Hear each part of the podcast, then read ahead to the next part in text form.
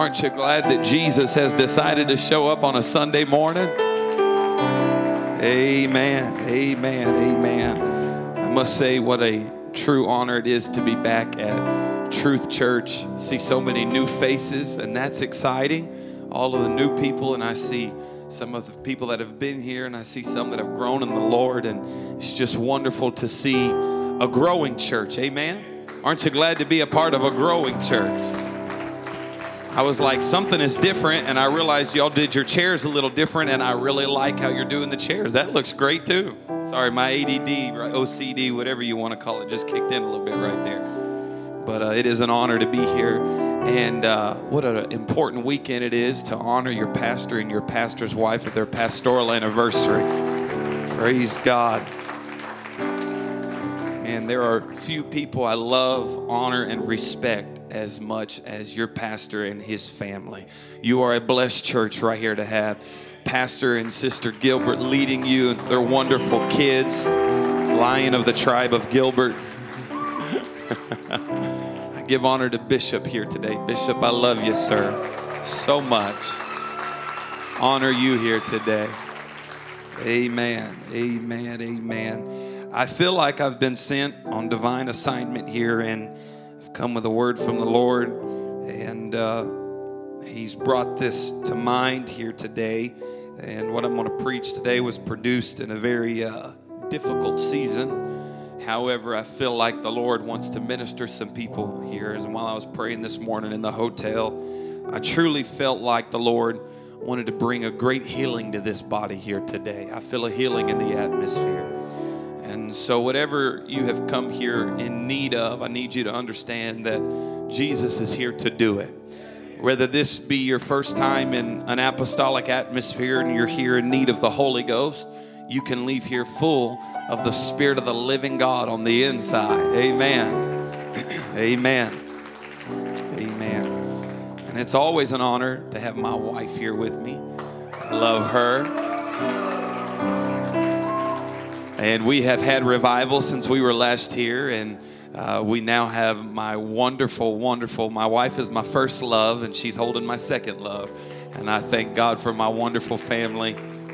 God has blessed me beyond my wildest imaginations, and I thank God.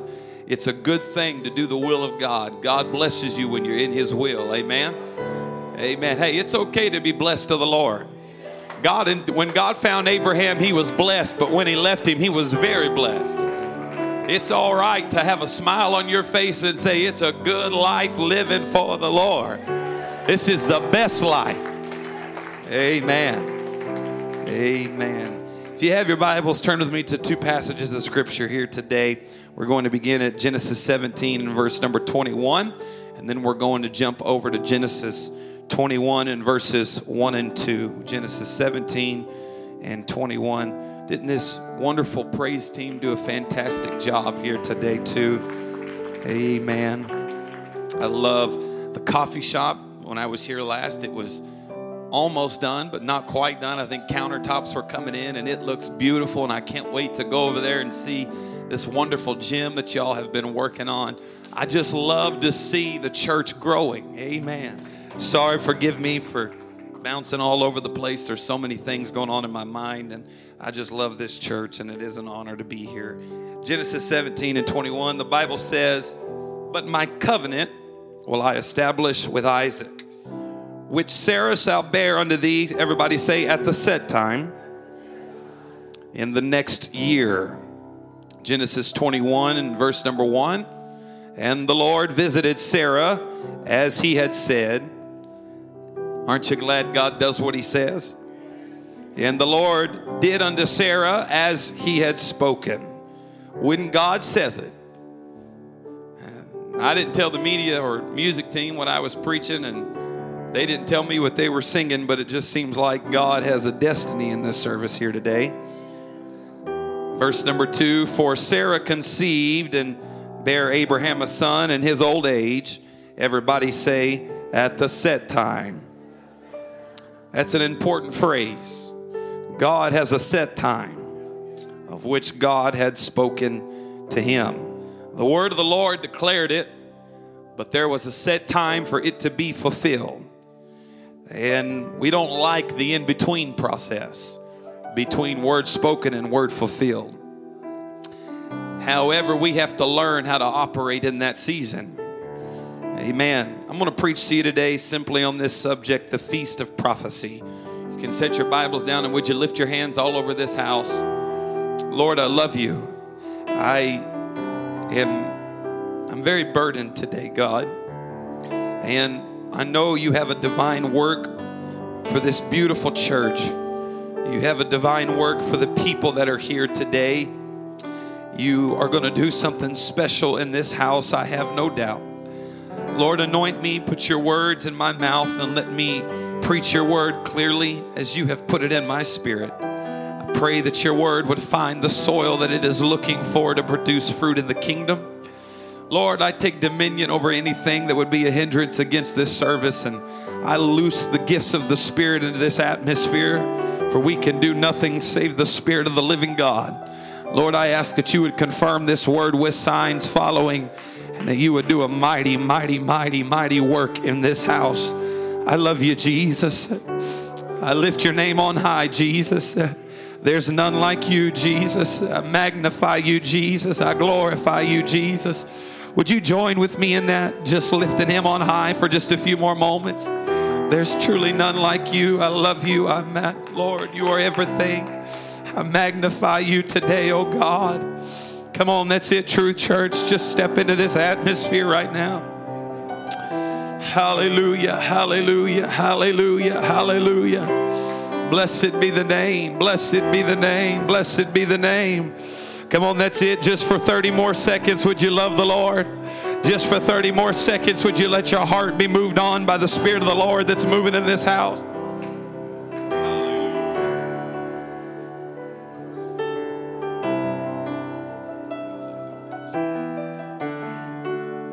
Amen. Amen. Before you're seated, turn to your neighbor and say, "You look better than I do." Some of y'all sowing discord. Good to see you. You may be seated in Jesus' name. There are 7 major Jewish feasts in Israel. You find them as the Feast of Passover, Feast of Unleavened Bread, the Feast of First Fruits, the Feast of Harvest, the Feast of Trumpets, the Day of Atonement, and the Feast of Tabernacles. We as Pentecostals do not celebrate all 7 feasts, but for the most part, we do look at their spiritual emphasis for the New Testament church, because a lot of what was done in the Old Testament was spiritual emphasis and became spiritual for us as the New Testament church. And so when you look at the 3 major feasts that we are going to emphasize here today, you begin with the Feast of Passover. Now, this took place as the children of Israel were making their exodus out of Egypt. They were in bondage for 400 years, and the Lord heard their cry and rose up Moses to be their deliverer, and Moses ushered in 10 plagues, and these 10 plagues culminated with the 10th plague that was known as the day that the death angel would pass over the land. And as this death angel passed over, he was looking for one thing. He was looking for the blood of a lamb. And if the blood was there, the death angel would pass over. If the blood was not there, that death angel would take the firstborn of the home. Now, you have to understand that the Old Testament deals a lot in imagery, shadows, and types and metaphor of New Testament terminology. And so when you read the Bible, and I love what I heard spoke a few moments ago, we better love the Word of God. This Bible's got some things to say. You must understand that when the Bible begins to teach us about Passover, that it begins by saying that this Passover will take place as the first month of the year. It begins at the very beginning because it represents a lamb being slain. And when you apply the blood of the lamb to a life, you have to understand that it is like the beginning of a new year. It's like your life starts over. It's like everything begins again. And you find that this Passover has a lot of beautiful typology of New Testament salvation. You find, first of all, that the Bible says that you are going to put the blood on the doorpost. Don't hurry past that when you read Scripture, because Jesus said, I am the door, and the only way you're going to enter into the sheepfold is if you go through this door. And so you have to see that that blood-stained doorpost is baptismal imagery, because when you're baptized in a watery grave in the name of the Lord Jesus Christ, you're going under the blood. And when you go under the blood, that death angel that is going to pass over everybody here, you have to understand that when it sees the blood applied to your life, you'll say, oh, death, where is your sting? Oh, grave, where is your victory? Because the blood is applied. You have to understand that the blood went on the side doorpost and the top doorpost, not on the bottom. Why? Because nothing goes over the blood. Everything goes under the blood. And so you have to see that when you look at that blood-stained doorpost, you have to hear the words of Jesus when he said that you will be in me. When you step through that blood-stained doorpost, it's like you stepping through the watery grave of baptism, where Colossians teaches us that you are buried with him in baptism, and old things are passed away and all things become new. You've got to see baptism in Jesus' name. But he didn't stop there. He also said that you're going to have to eat the lamb. You have to hear the Bible come alive, because when he says you're going to have to eat the lamb, he said you're going to have to eat the legs of the lamb. You're going to have to eat the head of the lamb. You're going to have to eat the pertinence of the lamb. That means the hearts, the lungs. You're going to have to eat these things. Why? Because when you get the lamb in you, it affects every part of your life. You don't get to pick and choose what part of Jesus you want to image after. When you partake of the lamb, it's got to affect your walk. When you eat the head of the lamb, that means you got to eat the ears. It's going to affect how you hear things. When you eat the head of the lamb, you're going to eat the eyes of the lamb. It's going to affect how you see things. When you eat the head of the lamb, you're going to eat the tongue of the lamb. It's going to affect how you speak about things. Anybody glad that when you got Jesus, you didn't get a little bit of Jesus? But when you were filled with the Spirit of the living God, that was John chapter 14 coming alive. And I will be in you, and we will be in the Father. Friend, when you get New Testament salvation, it affects how you walk, it affects how you talk, it affects how you see, it affects how you hear, it affects how you live, it affects how you operate. This wonderful New Testament salvation, it affects every aspect, every point of life. It'll make you a better employee. It'll make you a better husband. It'll make you a better father. It'll make you come on, somebody. Thank God for the Lamb. Our lamb was slain from the foundations of the world. And when this lamb was slain, he had you and I in mind on the cross.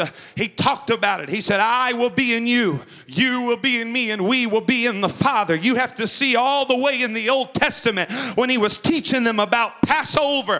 He was saying this is like the day when Pentecost is going to happen, and I'm going to pour out my Spirit. And when you get the Holy Ghost, friend, that's me and you. And when you get baptized, that's you and me.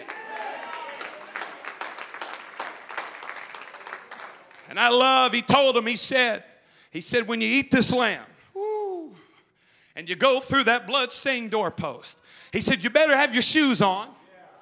He said, you better have your belt on tight. You better have your staff in your hand. Because the moment you have an encounter with the lamb, you're coming out of Egypt, friend. Now let me explain to you what Egypt is. Egypt has always been a type of the world. He said, when you get a taste of the lamb, when the lamb gets in you and you get in the lamb, you better be ready to make a quick exit out of Egypt because you're on your way out of bondage. That taskmaster will not swing his whip on you anymore. You don't have to go to the flesh pot anymore. You don't have to eat the oil. Come on, the garlic and the onion, it's not for you anymore. When you get a hold of Jesus, you're on your way out, friend. Can I tell somebody here today, Jesus is still all that I need? Oh, and then after you have Passover, and now they have gone 50 days from Passover. They are now at Mount Sinai, and they are experiencing what we understand as the Feast of Pentecost or the Feast of Weeks. This is very important to us here today because the Feast of Pentecost should excite an apostolic church. We are apostolic in doctrine, but we are Pentecostal in experience, friend. And it was on Mount Sinai that we learned that it was by the finger of God. Everybody say the finger of God. That he reached down on tablets of stone and he wrote his laws and his ways, and he taught you and I, and he taught them that day, this is how you're going to live after me. This is how you're going to operate after me. These are my ways. These are my laws. These are my ordinances. This is my governance for you to live for me. And he wrote it by the finger of God. Now, you have to understand, John chapter 4 teaches us that God is a spirit. And so spirits don't have fingers and hands and feet and faces. And so the Bible uses great imagery to teach you and I how we can understand God. And whenever you see the finger of God in Scripture, it's talking about the Spirit of God. And it's teaching us that it was by the Spirit of God that he wrote on these tablets of stone. It was by that beautiful, beautiful, powerful Spirit of God that he taught Israel how to walk, and he taught Israel how to talk, and he taught Israel how to live. And friends, you have to understand that this was all a shadow and a type of the day of Pentecost in an upper room. Jeremiah said when he would do it this time, it wouldn't be written on tablets of stone, but he would write it on the fleshly tablets of your heart. And on the day of Pentecost, when there came a sound from heaven as of a rushing mighty wind, and it filled all the house where they were sitting, cloven tongues likened as unto a fire, and it began to fill them, and they all began to speak with tongues. What was happening? The Spirit of God began to write the commandments and the ordinances and the ways of God on the hearts of men and women. And today, when you're filled with the Spirit of God, the Spirit of God will lead you. It will guide you. It will teach you. It will walk with you. I'm glad I don't have to walk this walk all by myself, but when I walk this walk, I do it with the Lord. Ooh, I said I do it with the Lord. And we have to understand that this Pentecost, it's who and what we are. We better never lose who and what we are. I don't want to put the brakes down here, but I kind of feel like I'm just stopping here just for a minute, friends. We are Pentecostal. We are aisle running, tongue talking.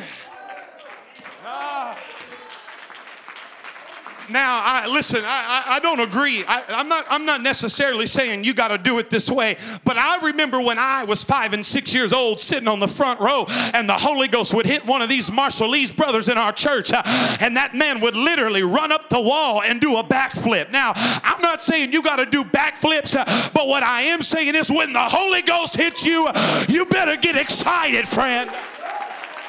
Had it not been for the Lord,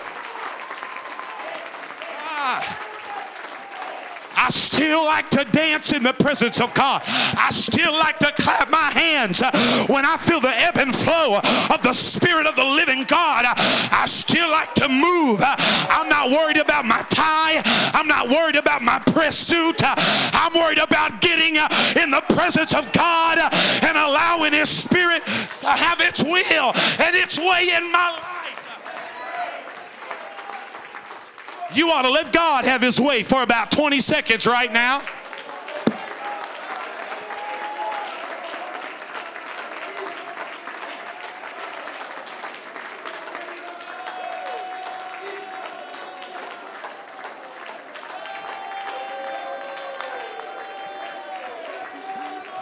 glory, glory, glory, glory, glory, glory, glory.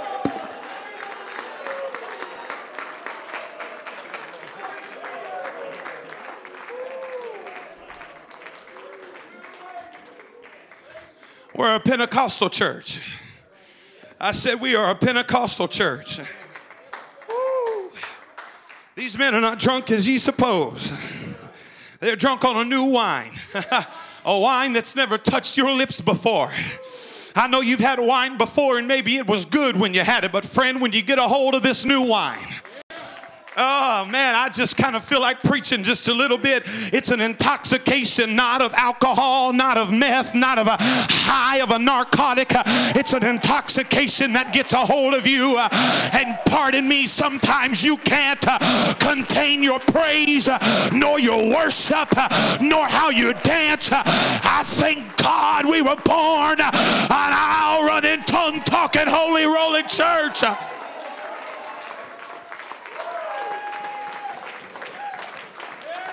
You better instill every program you can instill. You better put every methodology you can put in the church. But at the end of the day, I still believe we dance. I still believe we shout.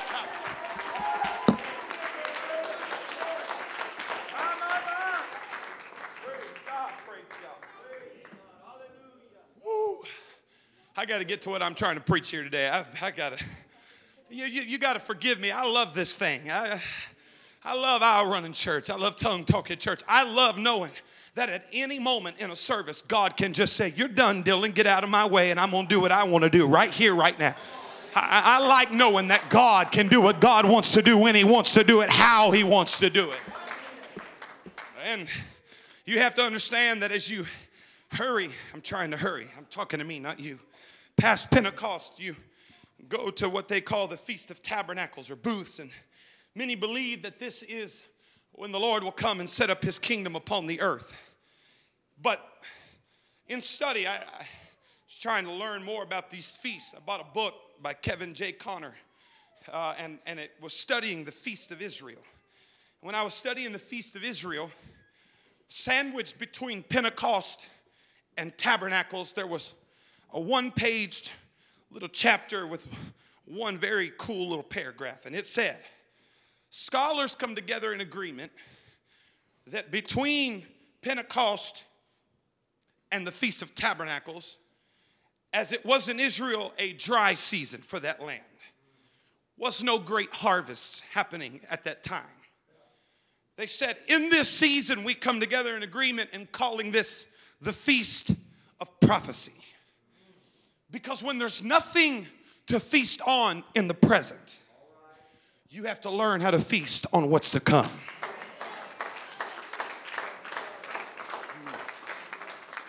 And I'm telling you, the Lord has sent me today to talk about learning how to feast on what's to come. Because there's a lot of space in between word spoken and word fulfilled. And sometimes you've got to learn how to open the scroll. You've got to learn how to read what was spoken, and you've got to learn how to let the Word of God become food for the journey. Because it's easy to shout when it's spoken, and it's easy to shout when it's done, but can you shout in preparation between spoken and fulfillment?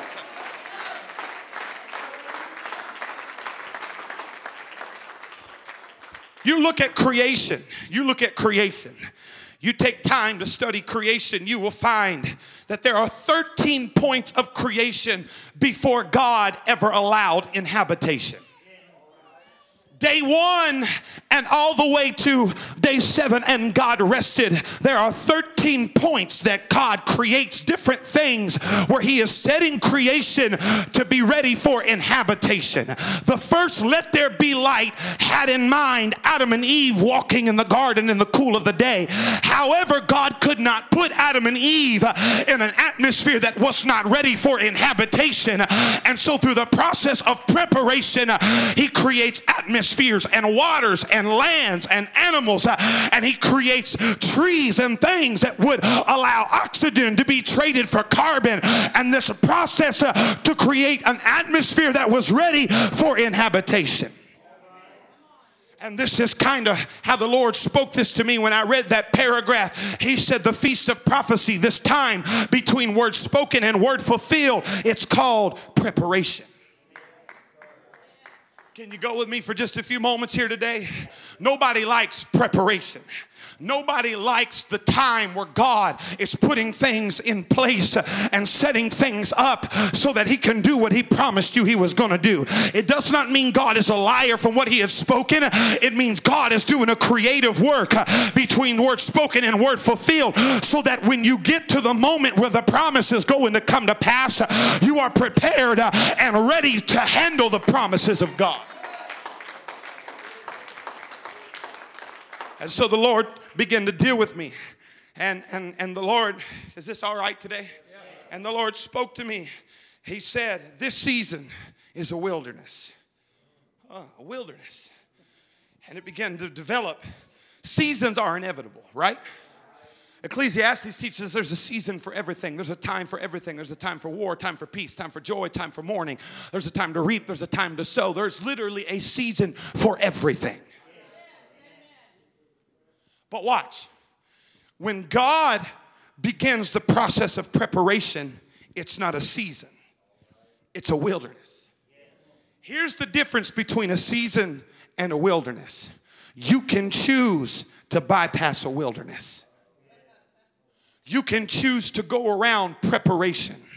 You can choose to maneuver your way around the hardships of the wilderness. The Bible teaches us that when Jesus was baptized, that he was baptized, and the Bible says he was led by the Spirit into the wilderness. Not forced, led. And as he's led into the wilderness, he's led there for 40 days of fasting. And the Bible says that as he's fasting, the tempter comes. Watch the process while the tempter is there and he's being tempted and going through hardship and trial and tribulation. While all this is taking place, where? In the wilderness. The Bible says that the tempter comes, he tries him with the pride of life. He tries to give him bread. He tries to give him all of these things. And then what happens? When he comes out of the wilderness, he is now operating in the power of what led him into. And so what you have to understand is that in this preparatory season where God is putting things in place, and it's called the wilderness, yes, there's trials, yes, there's tribulations, yes, there's temptations, but it's preparation to bring you out by the power of what led you into it in the first place.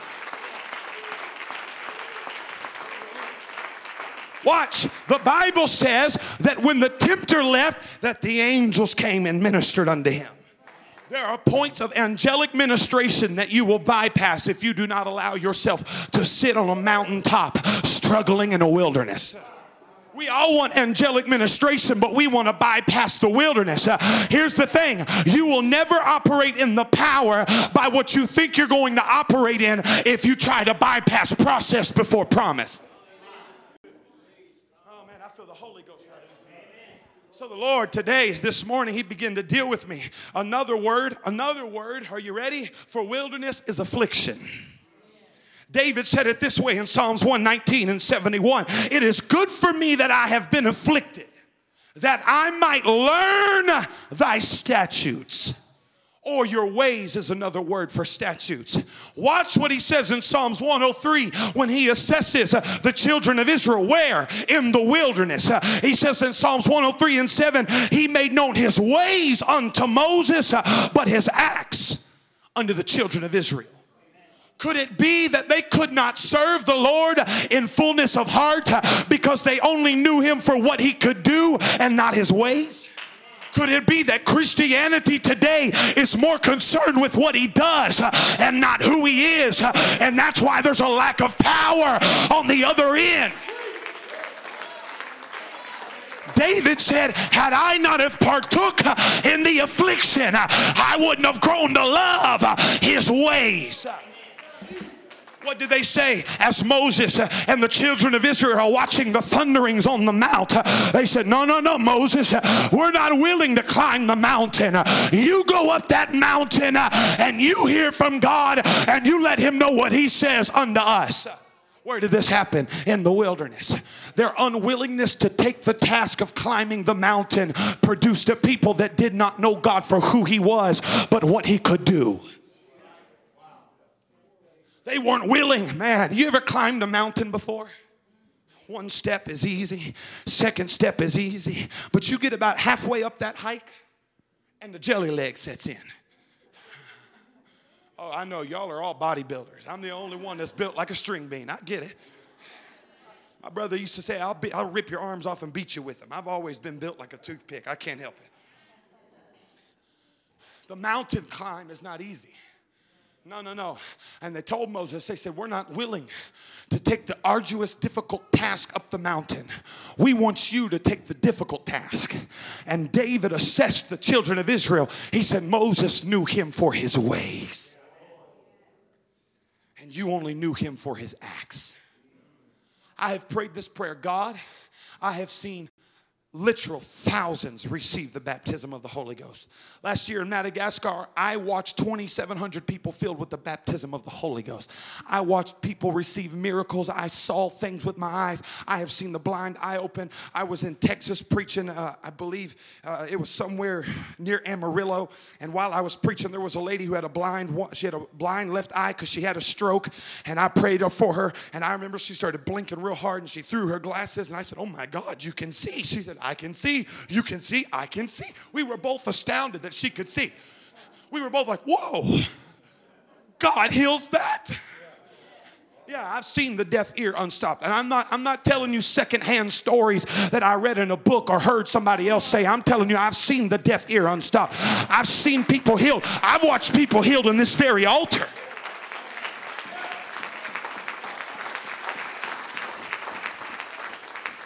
I've prayed a prayer. If I never see another act, I want to know your ways. If I never see another miracle, if I never see 2,700 more filled with the baptism of the Holy Ghost, but I know you for who you are, then it's worth anything you have to put me through. Let me tell you something. I have begun to understand the hardship of affliction. The Lord has caused me to visit some difficult places lately, some dark places lately. I do not stand here as somebody that does not understand the burden of affliction. I have visited some of the darkest places I have ever visited in my mind before. I've sat in dark rooms, numb, feeling like I can't feel anything as of late, wondering, God, where in the world are you? Why is it that I can only feel you when I'm behind a pulpit? And the Lord said, because you want to know my ways. Yeah, we like the power of God, but let me talk to you about the hardship of affliction, friend. It is that affliction that teaches you. That's where the anointing comes from. We all want the mountain highs, but we don't want to walk through the wilderness to come out on the other side by the power of the living God. 1 Thessalonians 3:3 says that no man should be moved by these afflictions. Think about what the Lord says. Don't you dare let afflictions move you. For yourselves know that we are. God help me right now. It's an appointment. God set it up so that he could create something in you. So that he could produce something in you. Because you prayed for God to use you. Because you prayed for God to let this place be a place where miracles, signs, and wonders take place. You prayed that this place would be a place of continued revival. That's the prayer that I have heard in my spirit. And I'm telling you, God has put us in a season of preparation. Not for our defeat, but so that we could come out by the power of the Spirit of the living God.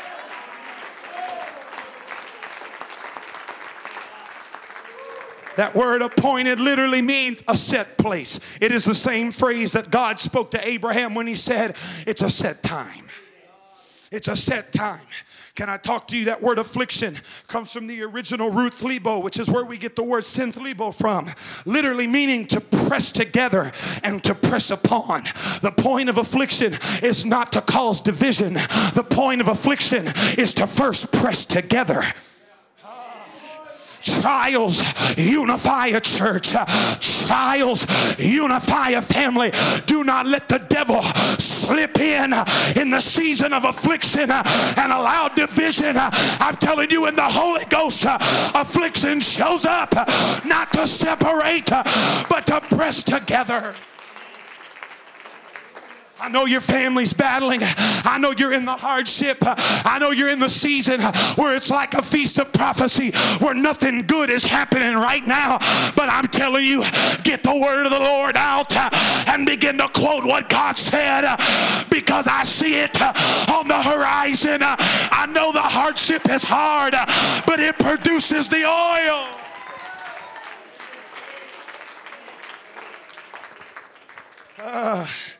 We all want the oil.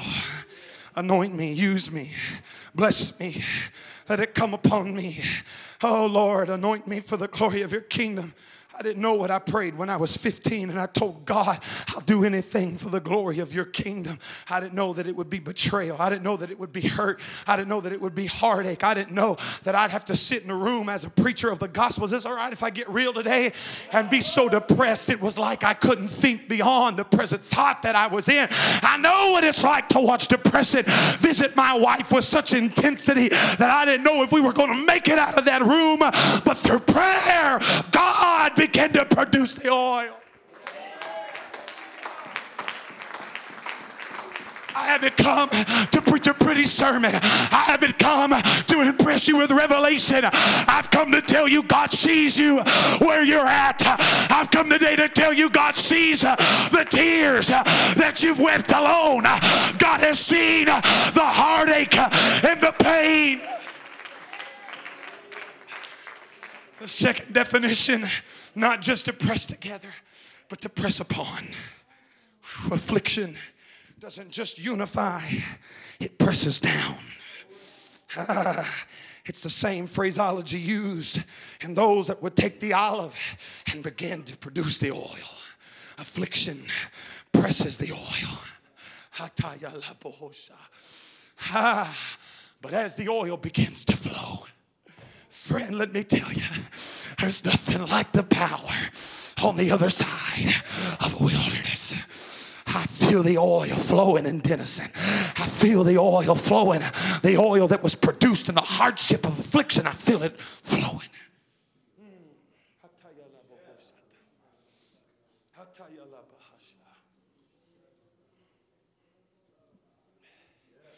After Paul got done saying, persecuted, but not destroyed, pressed down, he went through it all. He began to write in 2 Corinthians 4, for which cause we faint not, but though our outward man perish. Is this all right today? I've looked at myself lately. I said, man, I don't even know who I am anymore. And that's my wife. I've been very open with her. And I don't know why. The Lord told me I had to be raw today. And I do not want to be raw. This is not who I am. I'm a faith preacher, and this is a faith message. I said, oh, man, I don't know who I am anymore. Man, somebody's prayed that prayer in this house. You've looked in the mirror, and you've asked God, who in the world am I? God's telling you, I'm making you. Because you have to let the outward man perish. Because if the outward man does not perish, that inward man cannot be renewed. But when you let the flesh begin to perish, the hardship of the trial and the tribulation, the flesh begins to go through the heartache and the pain. The inward man begins to get stronger. Hataya la bohoshata. You begin to feel the power of the living God surge through you in ways you've never felt it before. You begin to feel things like you've never felt before. Why? Because it's the pressing down that produces the oil. It's the pressing down that produces the oil. That's why he goes on to say, for our light affliction. Friend, which is but for a moment. You need to hear what the word of the Lord is saying to this church. But for a moment. It's a set time, Brother Trevor. It's just a small time. Worketh for us a far more exceeding and eternal weight of glory.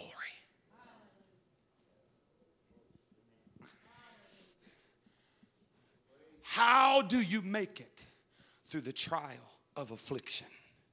Abraham, how did you make it when you were called the father of many nations and you didn't have a son? Abraham, how did you make it when you knew your life was going beyond the possibility of conceiving a child with your wife? Hebrews 11, 13 through 16. I'm going to read it in the NLT. All these people died, still believing what God had promised them. They did not receive what they promised. Are you ready? But they saw it. From a distance. And welcomed it. They agreed that they were foreigners, nomads on the earth. Next verse. Obviously, people who say such things are looking forward to a country they can call their own. Oh, I'm looking forward to it. Next verse. Are you ready? Oh, man, I love this Bible. They had longed for a country. They came from their own. They could have gone back. Are you ready? But they were looking for a better place. A heavenly homeland. That is why God is not ashamed to be called their God, for he has prepared. He has prepared a city for them.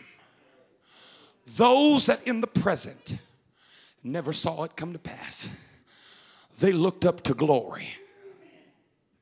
And they said, if it never happens, I am feasting on what's to come. Yeah.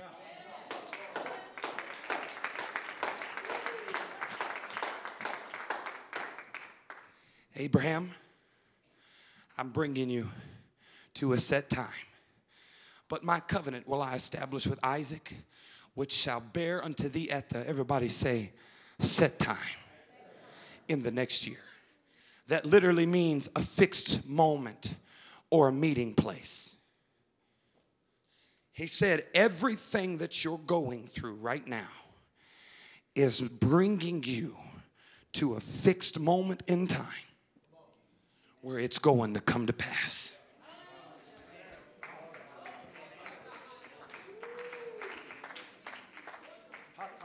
I'm telling you, there is a weight of glory coming into this room right now. You took a step. And it wasn't easy. Affliction came. Trial came. Tribulation came. Persecution came. But what you didn't know is every step of the way, you were headed to a set time. You were headed to a meeting place, a place of fulfillment. And watch, when you get there, you're going to be able to handle the promise.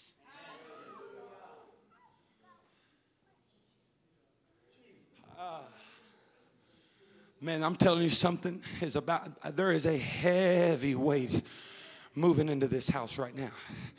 I feel like prophesying to somebody. Trouble don't last always. Trouble don't last always. The affliction is difficult. Joe, your brothers are going to bow to you. Yeah, it's going to be great.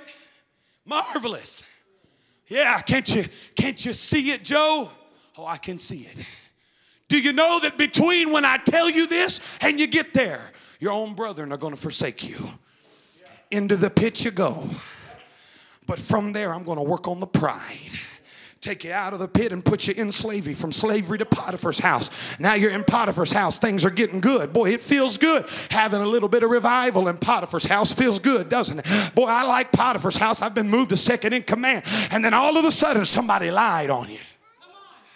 Right there, God was showing you, I need to see if your integrity can handle promise. I took care of your pride in the pit, but now I'm handling your integrity in this moment. And God says, now I know your integrity is ready for promise. Oh, but you're going to have to go into the prison now, Joe. But this isn't a prison like you think it is. I've elevated you to the king's prison. Now you're in the king's prison and you're around a butler and a baker. And now the gifts are starting to work because the gifts are beginning to flow in preparation. I know you don't like where I put you, but it started to produce gifts in you that you did not have before you went there. Oh, now you're in prison and you're interpreting dreams. You're not just having dreams. It's easy to dream, but now can you interpret the dream? Now you're not just dreaming. Now you're interpreting dreams. The gifts are flowing. The operation of the Spirit is flowing. Now you're telling people this is what's going to happen and this is how it's going to happen. Can you minister even when the affliction is present? Oh, yeah, Joe, now I know that even when you have the opportunity to, you're going to do the right thing. So now I'm going to call you up into Pharaoh's court. I'm going to put you in king's linen.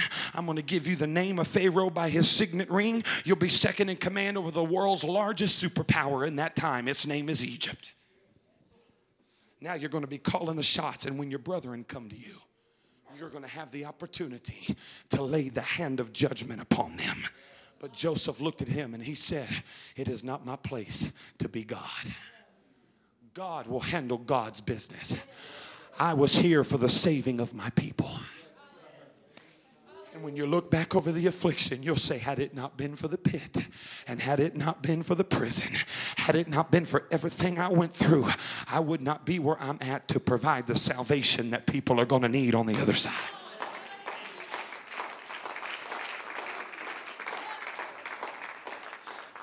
Trials and tribulations are not fun. Nobody likes to, nobody wants to go through things. Nobody wants your family to go through things. Nobody wants to see hardship come. Nobody wants the coat. That's yo man, my father gave me this coat. Look at it. It's of many colors. Well, you're okay if you never see it again. You're going to have to be stripped of things removed of you. But when you come out on the other side, you're not walking like you used to walk. You're walking by the power of the Spirit. You've got angelic ministration working on your side. You're working with peace and love and joy. He's giving you the tongue of the learned. You're speaking in wisdom and not in ignorance and youthfulness anymore. You're talking from a place. And now you're ready for promise. Truth Church, I've come under a divine assignment to tell you, you've been through a lot. I know some of it, and some of it I don't know. I know what some of you in my spirit, I wept over you this morning in my hotel room, the trials that you have gone through. Hear me in the Holy Ghost. You learn to feast on what's to come. I feel it. I feel the shift. I feel promise closer than it's ever been. I feel the ministration of trial beginning to be released. I feel you beginning to minister from wounds now that you could not minister from places before. You kind of feel like Isaiah. He's given me the tongue of the learned that I might deliver a word in due season. Stand with me all over the house. Stand with me all over the house. Come up here with me, Austin.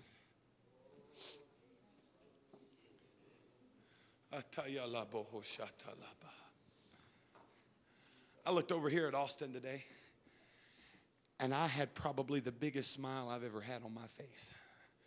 Because I was here, I don't know if it was when you prayed back through or got the Holy Ghost. You remember, which one was it? When Austin prayed back through. And I looked over here today, and I see this product. But I don't know what this young man's been through to produce this product. And there's just something about the joy of the Lord that I see on Austin today that just brought everything out that I felt like I had to convey to this body. Friend, it's worth it all.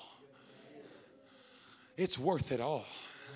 It's worth times in prayer where you feel forsaken and left alone. it's worth the times where your family is ridiculing you, telling you you are absolutely crazy. Who do you think you are? It's worth the affliction, because on the other side, you've come to the appointed time.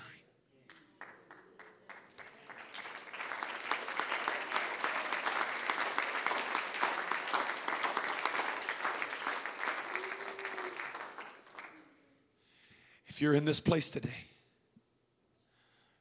and you need the Holy Ghost to minister to you, you've been in the fight of your life. You have fought the good fight. Some of you don't even have the Holy Ghost, and you have fought tooth and nail. And God has sent this preacher to preach outside of his comfort zone to reach for you today, to tell you that you are coming to the other side. God's going to release angelic ministration in this altar. God's going to release anointings in this altar. God's going to release giftings in this altar. And some of you, when you walk out of those double doors, you're going to walk out at the appointed time God has called you to. Man, there's a strong prophetic touch in this service right now. I ask you to get to this altar as quick as you can get to this altar. I ask you to lift your hands right now, and don't come and bow. Lift your hands and let the Holy Ghost minister to you right now. Let the power of the love of God reach down into a deep place into your spirit right now. Let God fill you with His Spirit. If you've never been filled with His Spirit right now, come on, you've been fighting the good fight. You've been in trial after trial after trial after trial. You fought till you don't have much more to fight with. I'm telling you, I feel it strong in my spirit. God's about to release the healing balm of Gilead. I was laying in bed this morning, and the Lord spoke to me and said, there will be a mass healing in this room today, with every hand lifted upon the authority of the Word of God and the power that's in the only saving name of Jesus Christ. I loose right now the mass healing, God, that you spoke to me. Begin to heal the internal things that no eye can see, God. Begin to heal things, God, that have been hidden under the mask, Lord, of perfection, because, God, they had to keep it together. But right now in this moment, you're going to lift some burdens. You're going to pick some people up. You're going to elevate some people in this altar right now. Come on, that's it, Truth Church.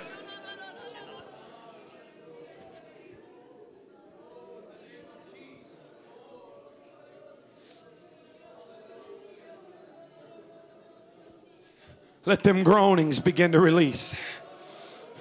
Those same deep groanings that you have prayed in your home when nobody can hear. God's pressing together and He's pressing upon. But there's about to be a release in this house. I said there's about to be a release in this house. Come on, Truth Church.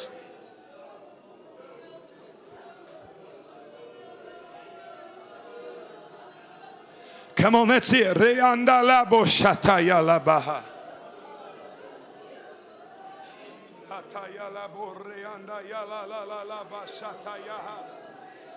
Come on, let the tears run down your face. And don't try to act like you have it together today. You've done that for too long. God's trying to get beyond a facade that you've held up today. God's trying to minister to some deep things in the spirit today. God's trying to show you, I'm getting you to the other side. I'm bringing you to the promise. I'm taking you to the point of prophecy. Come on.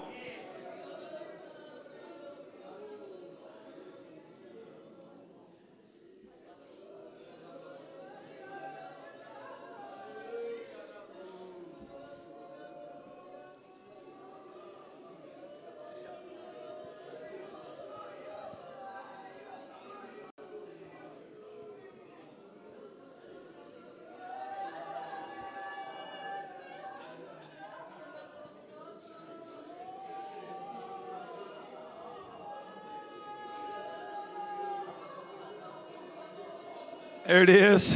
There it is. There it is. Come on, Zion. There it is.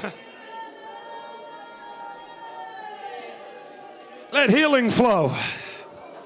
I loose the balm of Gilead into this service. Let it be loose. The healing balm of Gilead. Let it be loose in this service right now.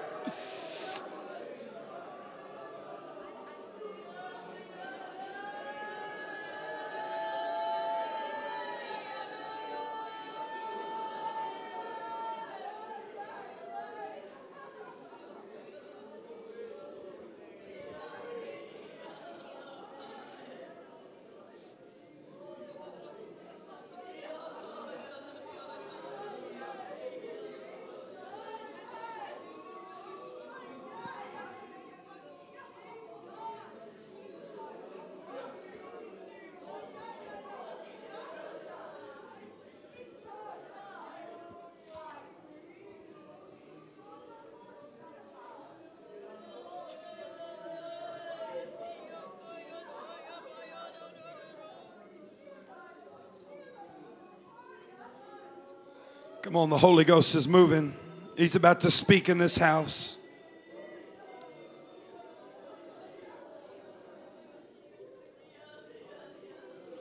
Let's just be sensitive to the Holy Ghost right now, Truth Church.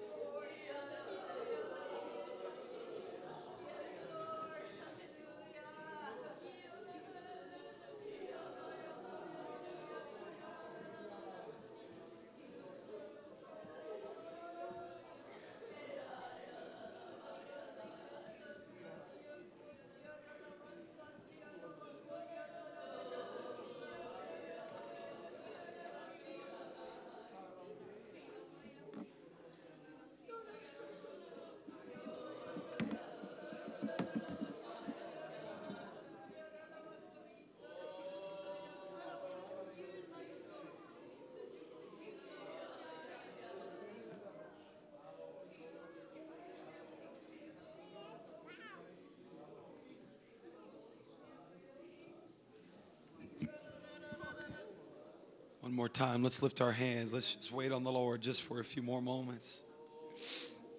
Let's be sensitive to the moving of the Spirit right now. I feel like the Holy Ghost wants to speak to us. Let's be sensitive.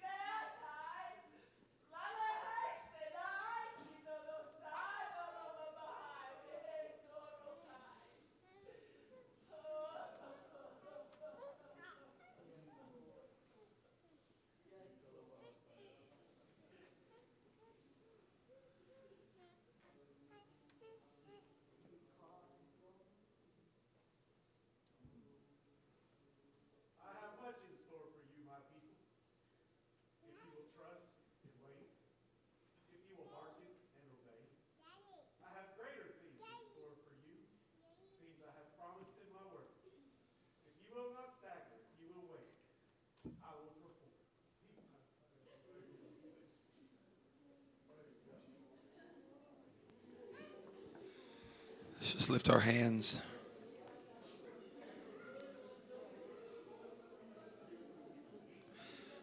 Tell you what I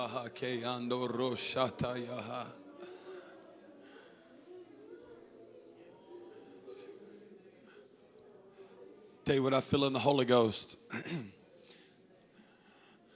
I've been fortunate to preach at this church a few times, and we had a long extended revival, and in the times that I have been here, we have seen some great things. We've seen many people filled with the baptism of the Holy Ghost. Great miracles have taken place.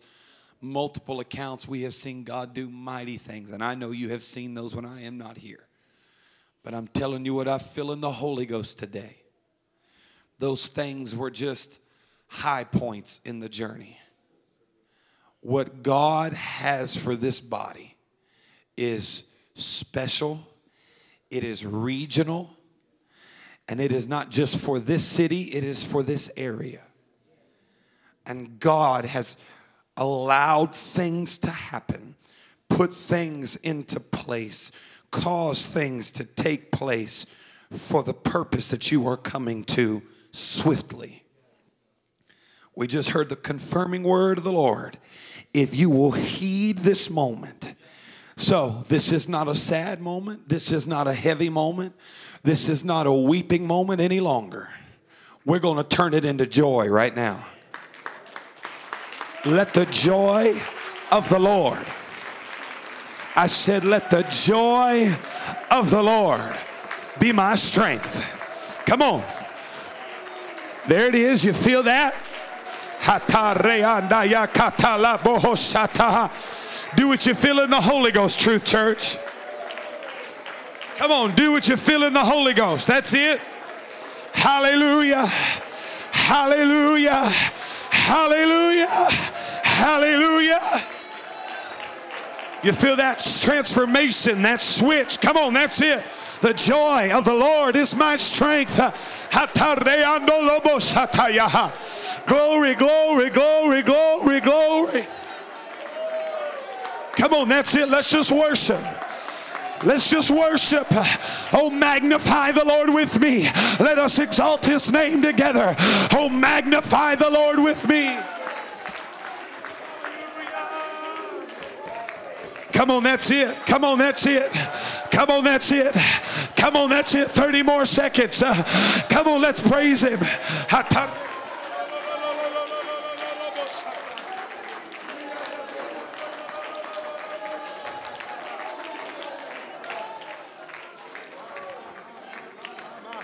Come on, don't stop. Do what you feel.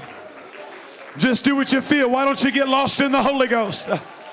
Why don't you just get lost in the Holy Ghost? Why don't you just get lost in the Holy Ghost right now? Join with somebody if it's close and it's appropriate. Join with them. Let's get lost in the Holy Ghost right now.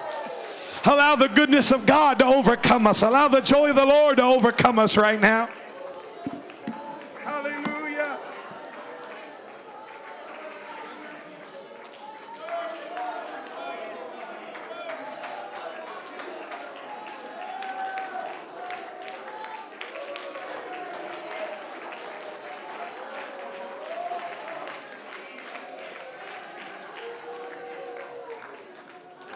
In the Holy Ghost, something is shifting here. I'm telling you, in the Holy Ghost. Last time I felt it like I'm feeling it right now, I was preaching in Glen Ferris, West Virginia, and the Lord spoke to me and said, tell this church the season has shifted. The pastor texted me a little bit ago. He said, I don't know if you know this. He said, but since you text that, he said, there has not been a service where we have not baptized somebody. There has not been a service where we have not had great revival. I'm telling Truth Church and the Holy Ghost right now, I feel the season shifting. You feel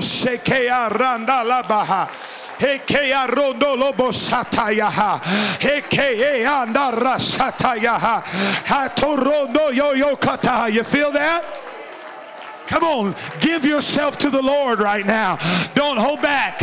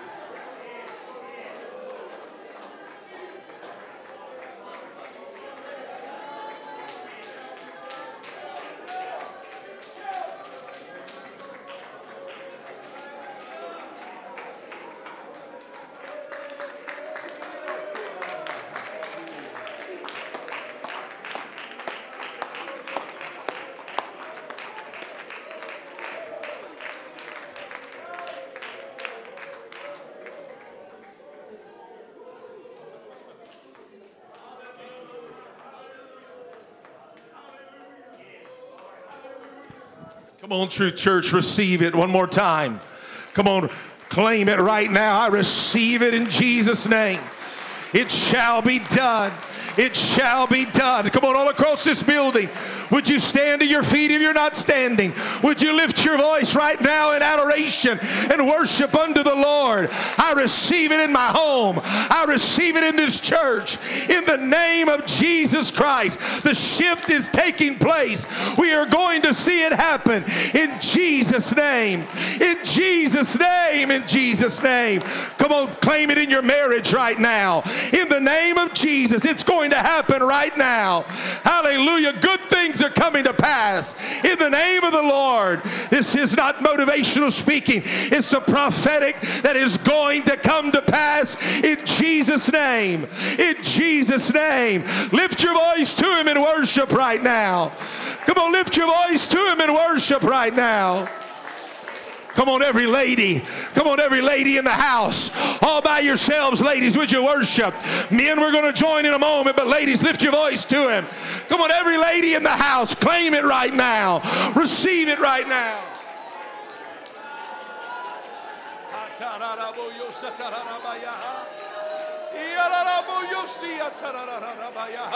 Come on, men, would you join in? Let there be a roar of worship.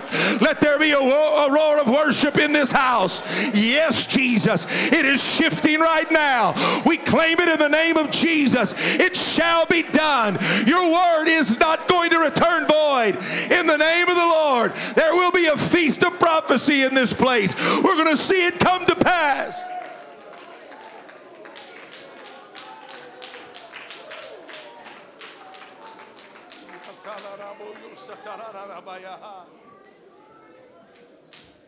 In the name of Jesus, I feel it in the Holy Ghost just to echo what the man of God just said. We're going to see it happen now. It's starting right now. We're going to begin to feast. We're going to begin to feast on the prophecies that we've heard, the prophecies that have come to pass in your home, in your family. Preachers have preached it over you, prophesied it over you. It's going to begin to come to pass now, today, starting today, in the name of Jesus Christ. In the name of Jesus Christ. Do you believe that right now? Do you believe that right now? In the name of the Lord. In the name of the Lord. A man of God told me before church that baptistry needs to be filled up. People need to be coming in there. We need to see it more. It's about to come to pass right now. In Jesus' name, I believe it and I call it done. Somebody say it is done. Hallelujah. Clap your hands unto the Lord, all you people. Thank you, Jesus. Thank you, Jesus. Thank you, Jesus. We're going to see it before the next service. I believe it. I believe it. Praise God. Praise God. You came to church today not knowing you were going to hear a message like this. You came to church today not knowing that the word was going to be fulfilled. But I'm going to tell you something. Walk out of here in faith, believing that it was for you. Amen. I believe that there's fulfillment in prophecy that has taken place while he yet spake the word. And I believe it's in families that are in this place today. And you're going to come back next week, and again, you're going to be a fulfillment of prophecy. And we are going to rejoice in that promise that you're in the household of faith. Amen. And I believe because of you, there's going to be others that come in. In the name of Jesus, I believe that. It's different than last time, sir. Ma'am, it's different than times before. We are about to feast in prophecy right now in Jesus' name. Praise God. Praise God. Clap your hands unto the Lord, all you people. Thank you, Jesus, for your word. Thank you for a man of God that was sensitive, that was vulnerable today. Thank you, Jesus, for your word. Hallelujah. Hallelujah. Hallelujah. Hallelujah. Look at your neighbor. Say, come back Wednesday. Come back Wednesday. Be here next Sunday. If you're a guest in the house, thank you for being here. If you'd like to be a part of First Steps, we want you to be a part of First Steps. Amen. God bless you. Greet our guests. We're so thankful to have the Morgans with us today. God bless.